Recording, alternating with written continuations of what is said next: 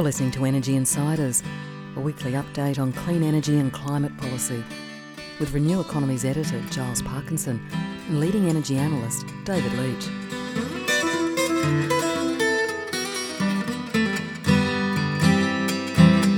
Energy Insiders is brought to you by Solaray Energy, experts in solar energy management. Hello, and thanks once again for joining our weekly podcast, Energy Insiders.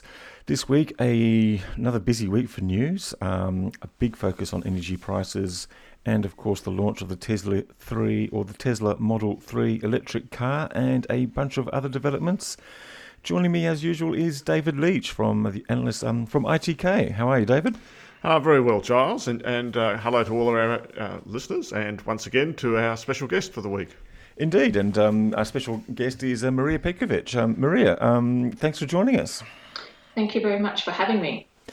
Look, before we get into some of your sort of special topics, I just want to get through the news of the week. And I guess over the weekend, the big thing was the launch of the Model 3. Once again, Elon Musk had a big party. Lots of people were invited, although it's mostly his own staff, which is growing by the minute. This time, it wasn't quite as lavish and flash as it had been in the past, and maybe that's because this is the mass market model, if you can call a $50,000 car a mass market model.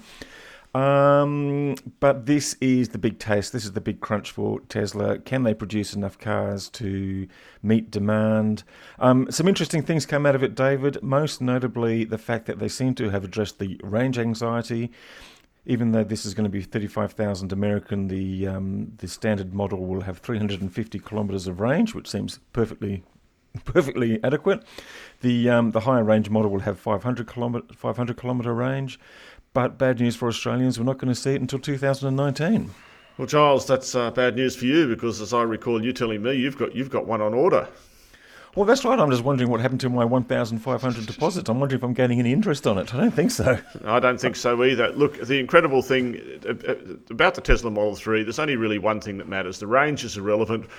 Even when the car works is to a certain extent irrelevant. The only real question that markets care about is whether Elon Musk and Tesla can sell the 400,000 that they've got on taken deposits for, and that's going to require a fantastic pickup in their manufacturing capability. It's going to require the battery factory in Nevada, which last photo I saw was far from fully finished, to be up and running at full speed.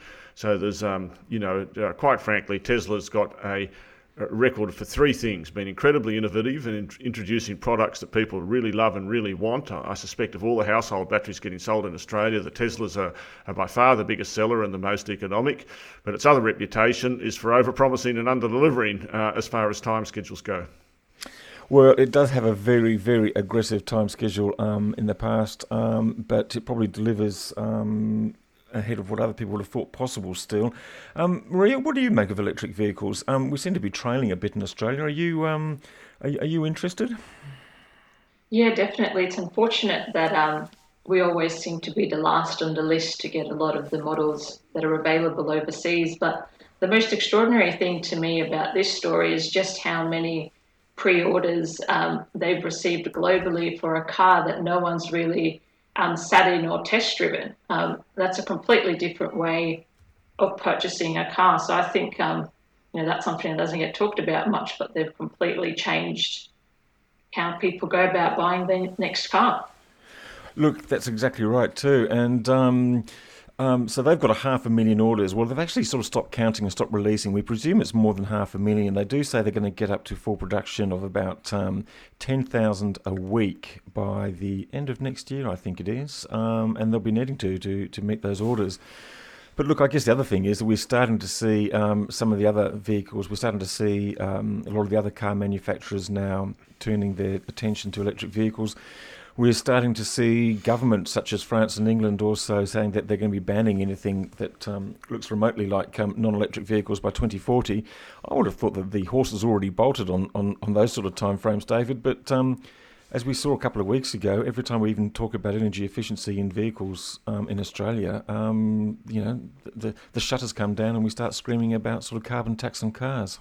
Look, there's going to be a lot of opportunities. There's a big opportunity in lithium, I think, around the world, and probably in materials like cobalt as well. in Australia, as we've remarked several times, there are no fuel emission standards, let alone any incentives for electric vehicles. Save one, you get, I think, some small, very small reduction in the luxury car tax, but it's immaterial. But I think this is an area where cities could do, mayors could do a lot. For instance, one of the most popular incentives around the world in places like Norway is to offer free parking for electric vehicles. This is something that in the beginning costs the state or the council zero, pretty much, because there aren't any electric vehicles, but gives the people who buy them quite an incentive. We'd all like to be able to park, well, not all of us, but some of us would like to park in the CBD every morning and hop out and turn up to the office when everyone else has got to catch the train in. You know, it's a kind of a status symbol. In a way. So there are little things that could be done quite independently of waiting for the federal government, which is tying itself in knots and probably got terrorists and other important things to sort out first. Yeah. Look, when we were talking to, I wrote a story about a large lithium ion battery factory which is planned for Darwin, which seems a strange case. But anyway, the people that were behind that were saying that Australia is actually interesting. It's probably the only country in the world where you could sort of build a wall around. Well, we've already got a moat, we've got a lot of ocean, and actually have all the resources necessary for the electric vehicle and the battery industry. Maria, what are you sort of seeing in the way that businesses and other people are sort of looking at the EV opportunity? Well, in terms of businesses, I guess more generally in terms of batteries, I think a lot of people are interested. I'd say everyone's interested. It probably doesn't make sense yet for a lot of large industry, but people are definitely keeping an eye on it, and it is very much front and centre. Giles, I can't see battery factories being built in Australia very easily any more than you can see car factories being built. It's much cheaper to transport the lithium to China, where, you know, there's a 5 million electric vehicle target. Australia, than to manufacture and transport the completed batteries. Anyway. Well, it'd be interesting to see. There is a proposal for one in Darwin, and there is another proposal for one in Townsville by Boston Energy, which is led by Bill Moss, who's the former Macquarie thing. So they seem to be reasonably serious about it, but maybe they're just waiting for big government handouts like the car manufacturing industry did. Look, let's get on to prices. We've just seen so many different reports this week. All of a sudden, energy prices got on the front page. One particular report that did disturb me, David, was from the Australian Energy Market Commission. It was talking about, it did its huge report, 350 pages, and didn't one seem to mention the lack of competition in the markets and some of the bidding practices. Others focused on network costs and the gold plating and what have you. The ACCC has been mandated to look at this. It identified 6 different areas. What's the chance we are going to get a proper and decent response out of all this? None, zero. There are a couple of points to make about it that are really important. The first one is a kind of philosophical and cultural point, and that is that the John Pearce and the AEMC senior leadership are wedded to the idea that the private sector is the best place to take risk. And I philosophically strongly agree with that. But as you point out, the reality is that for households, 50% of the electricity price is set by a monopoly, and that's in the wires and the poles, and the other 50% is set by an oligopoly. An oligopoly is a small collection of companies, and particularly it's AGL and Origin and Energy Australia, and in Queensland, the Queensland government. And they basically control the vertical integration of electricity, the generation and the retail. They're horizontally integrated into gas as well. And in the case of Origin, it also controls quite a portion of the upstream gas, and AGL and Origin control the gas pipeline transmission contracts. So there really isn't that much scope to get, that's quite a serious influence. But over and beyond all of that, the real reason that electricity prices have gone up so much is basically around the wires and poles, and they have overinvested. And they've not only overinvested, but consumption has fallen. And there's no answer to this other than a write-off of the regulated asset base. And the only real competition, therefore, comes to the point from distributed energy, from customers essentially becoming competitors of the grid by putting in their PV and their distributed energy. And that's why we're seeing, once again, a big upswing in that. And Maria, I thought I'd ask you, I mean, Energy Synapse is a new sort of consulting firm, and you've had a look at a long look at demand response, but also I think you've been an energy buyer. How do you see what would you do if you were advising big corporates in Australia as to what would we be talking to them about at the moment? Listen, the first thing I just want to say that it's not as simple as just one issue driving the price increases. So yes, the gold plating certainly is an issue, as is the lack of competition and the market power that we're seeing being exercised as a result of that. We've also got an aging generation fleet that is exiting the market. We've had policy uncertainty for the last decade that's really hindered investment in new generation. And at the same time as all these things are going on, we're also trying to transition to distributed and renewable systems. So it really is a combination of a whole heap of factors that have come together to create the situation that we're in now. And high gas prices as well, keep going. And high gas prices, absolutely. So in terms of what we're advising energy users, it's really all about creating a resilient energy portfolio. And I think that's the key to actually getting through this and thriving in the future. Maria, how do you create? What does that mean, though, when you're talking about a resilient portfolio? Well, I guess it's about not having all your eggs in one basket. So looking at, firstly, how you're purchasing energy, looking at opportunities to perhaps do renewable energy PPAs, which are looking to be more attractive in a lot of areas now than traditional contracts. It's about looking at energy efficiency opportunities, looking at opportunities for demand response, looking at what you can do on the network side of things. So it's a really holistic approach. Absolutely, yeah. I mean, Giles, I thought I might add, that I think one of the reasons why we're seeing so much, there's another two things to say that are important. One, on the household sector, there are a lot of households that won't be able to do anything. And, I think we all sort of have a lot of empathy for that. It's just that I'm not in a position to really do anything about those households. And so there's not much more I can personally say about it.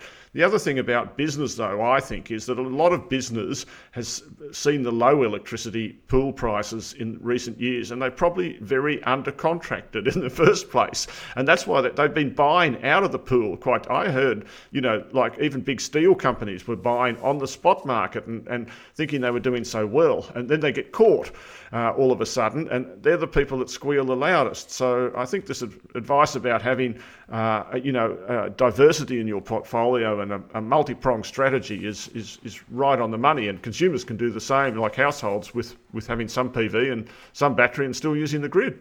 Yeah, and I think I just want to mention there is a lot of opportunities to being spot exposed, and that's one of the core offerings of our business is helping people in that situation. Now the question is always how much of your load do you hedge versus how much do you float on spot, and it's the key is really the load that you're floating on spot's got to be flexible. And if you have flexibility, you can halve your energy cost. It's a very effective strategy when used correctly. Halve your energy costs. That's really interesting, Maria. Actually, I'm just going to take this particular point in here just to thank our sponsors, Solaray Energy, who deal in energy management and also solar. And clearly, those sort of technologies are the ones that might be interesting for some of the customers. You mentioned there, halve your energy costs, Maria. I'd like you to expand on that, because one of the things that really sort of interests me or intrigues me or even horrifies me is that I can't imagine electricity prices any higher than they are now. I mean, for goodness sake, the price we're paying at the in homes and businesses is more than you pay for a diesel generator. How can people reduce their price by half?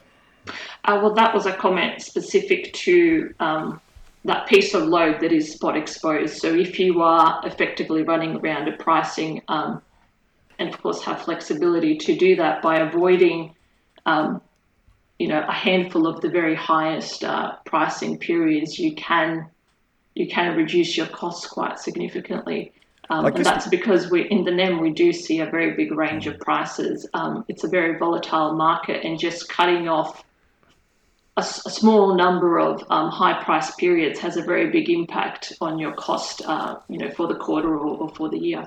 And I guess what we're leading into there is demand response and demand management, and that's become all a bit of the flavour at the moment. There's a big push by AEMO to have about 100, I can't remember how many megawatts, David, in by summer. Is it 150, 170, or is it not quite that much? Oh, I think I've heard them talking about a 1,000 megawatts. And, well, Maria, again, you could talk a little bit about this, because I know this is what you presented to at the CEC Summit. Maybe you could just run us through what you see as the demand management opportunity here in Australia. Sure. Well, coming from the large industrial sector, I mean, demand response has been it's been my bread and butter for a long time in my career. And I guess the first point I want to make is that the NEM already has a huge amount of demand response through large industrials, and they've been doing that through things like having spot exposure or having agreements with retailers or agreements with network providers. And we're only going to get more and more demand response as things like storage and smart energy management technologies enable more people to be participating. So the question we've really got to be asking is, how do we make the best use of these resources? And I don't think that that's something that we've done very well in the past. And I think it's still, we've got a fair way to go on that point. Are we heading in the right direction then with these ideas of these tenders that have been done by AEMO and with the New South Wales, Victorian and South Australian government? And what sort of demand response technologies are these going to sort of draw out? Is it going to be more of what has already existed, or is it going to be new stuff? Well, I think in terms of technologies, I mean, we're going to see a mix, a whole range, and I think that's a really good thing, because we need different technologies to be competing to enable the lowest price outcomes.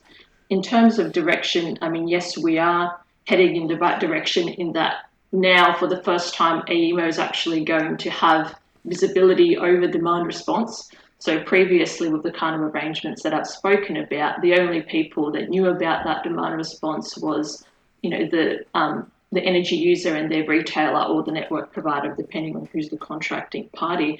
And it's very difficult to operate a market efficiently in that system when there's all this demand response happening to the side that you don't really know about. So, I mean, how do you know in that situation that you're operating the market efficiently and that you're dispatching the people that you should be dispatching? So we are moving where we should be, in that the market operator should be aware of what's going on with demand response. But the scheme does have some definite drawbacks. And the first one is that it isn't really integrated into the market. It's a separate system to the side. And the other issue is that the payment for energy users is only capped at about $1,000 per megawatt hour. And the idea of this program is that it will be used in emergency situations, so essentially avoiding blackouts. And I mean, I can almost guarantee that the spot price at that time will be pretty close to $14,000. So it's pretty problematic from an energy user's point of view that for providing the same service at the exact same time, you're willing to pay a generator up to $14,000, but an energy user will be capped to $1,000.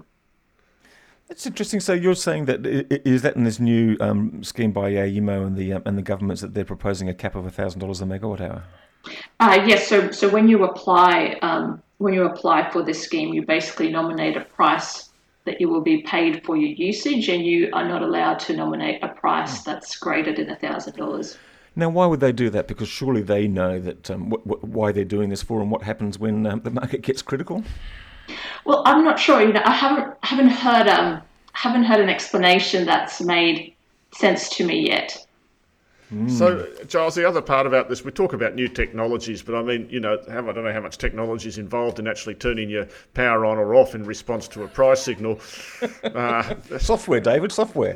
But I guess we can look at aggregation of either business or residential to offer the same service. And we heard Queensland Power already point out what a huge amount of flexible demand response they have with the hot water load. In Queensland, that in theory, if all the houses had the right meters and things, you could turn the hot water load on or off at particular times. Indeed, they've talked about doing that during the day, and they're going to call it a solar sponge. Yes, and I think these sort of big things, it shows the power of software increasingly as how it's driving the market, and you know how we're moving around from this concept to some extent of demand response to a much more flexible system. One of the little bugbears, and I don't know if you know about this, is as well as exposure to the pool price, business in general has exposure to monthly KVA charges. It's very hard from the outside to on maximum power, that is, during a month, and to understand how significant that is for business bills, and therefore what opportunity there might be for something like a battery to cut out that share of bills. Do you have any insights to offer on that area? Yeah, well, listen, demand charges are often a very big portion of a large energy user's bill. I mean, they could be 20, 30% of your bill. And I think we have to get smarter about how we design those kind of charges. So the worst ones are the ones where you pay for your max demand at any time that it occurs, completely irregardless of what's happening in the market. And then, of course, you have ones that are marginally better where it's only during the peak time, but it's still, every workday of the year. And then you get more targeted ones as well. But what I'd really like to see networks moving towards is what's called critical peak pricing. And this is something that a lot of the transmission companies do in the US. So your transmission charge is generally based on, it might be the 1 hour peak or a couple hours that are the peak demand on that transmission network itself. And then whatever you've used during that peak is what you pay for. So when it's only a couple hours like that, it's a lot easier for people to manage, firstly, and they don't necessarily have to be investing in things like batteries if they've got flexibility in their load. So it's quite a cheap solution, and it also delivers real outcomes to networks because they are then managing the peak demand on their system and perhaps deferring the need to upgrade the network. Indeed. Look, I mean, I think that's a fantastic idea. Looking at the definition of peak demand, and particularly when the time of use charges, I actually looked at the bill that was sent to me the other day and the various options from my electricity retailer, and it was talking about peak and shoulder charges, and there was actually almost no difference at all between the peak and shoulder charges. There was sort of nearly double the normal rate or the off-peak charges, yet this sort of peak period lasted from 7 o'clock in the morning to 10 o'clock at night. It just seems to me like that's more of a money-grabbing opportunity than anything. But absolutely. I do think we're seeing like with those Queensland schools that you covered off on, the Queensland Catholic education system in Queensland, which seems to be, like schools and a lot of factories and things that have a lot of activity happening during the day, not necessarily really large industrial customers, but what I would call large customers, 100 megawatt hours a year up to a gigawatt hour. A lot of those people can have a lot of opportunity to do much more behind the meter, have their business in the daytime, and I do think batteries actually increasingly are going to make sense for those guys as we move along. I mean, at least in the household sector, the batteries are pretty much, or if you use the Tesla darn thing, it pretty much makes sense. It doesn't increase your rate of return, but you are still getting a rate of return on the investment. And if that's true for the household sector, it has to be more true, I would have thought, for the business sector. Indeed. Well, there's definitely opportunities for the business sector. It just depends. If there's load that you can't move, then perhaps it would make sense to invest in a battery. But the thing that I always tell people is try to figure out what load you can move first, because that's generally your lower cost solution. And presumably you're finding that people can move a lot of load. Oh, absolutely. It's generally a lot more than they anticipate, but it is, again, coming from a large industrial space, moving load isn't as simple as, turning down an air conditioner in a house or an office. It has real operational impacts on the business because you're essentially reducing or stopping their ability to produce product for a certain period of time. So you've really got to understand the implications for operations, supply chain and product management, and have all that come together to create an effective strategy. So this, Giles, is where, you know, as much as I think demand response is a very important tool to have, in my ideal electricity system, you wouldn't need it because there'd just be endless amounts of power. I mean, one of the signs of having a really great economy is there's plenty of low-cost electricity whenever you need it, you know, and in the end, that's where we're going to get to.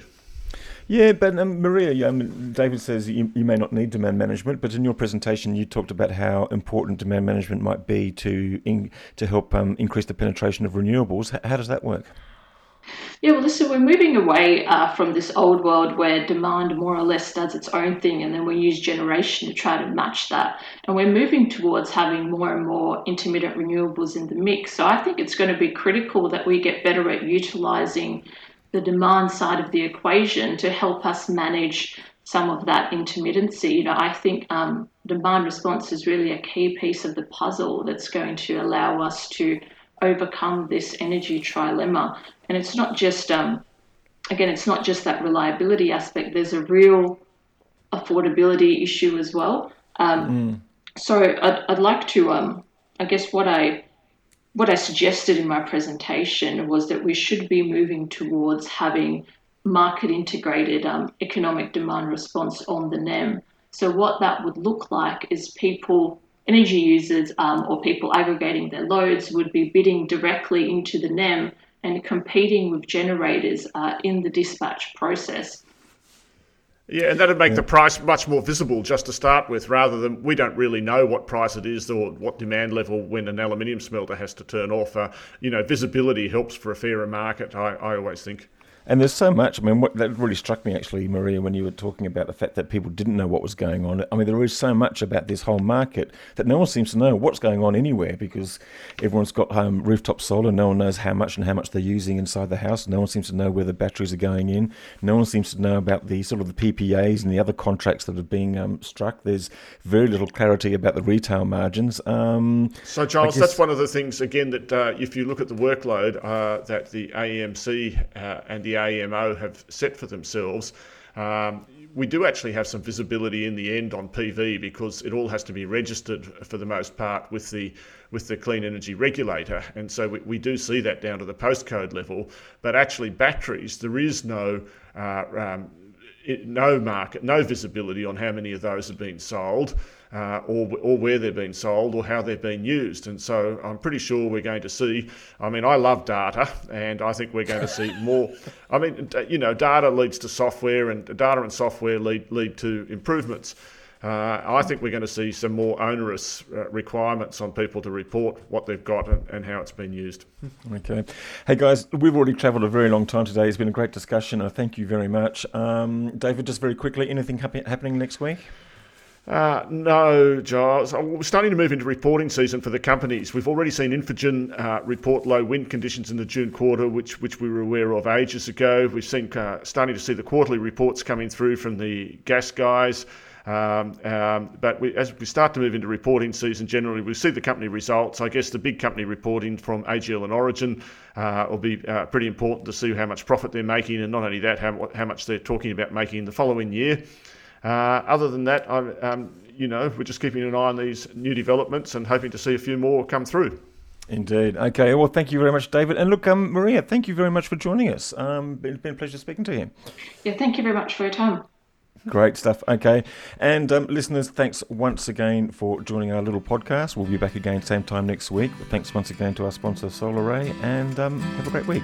Cheers.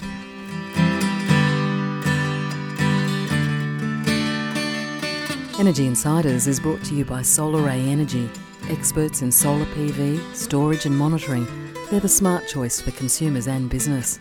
Visit solaray.com.au and secure your energy future today.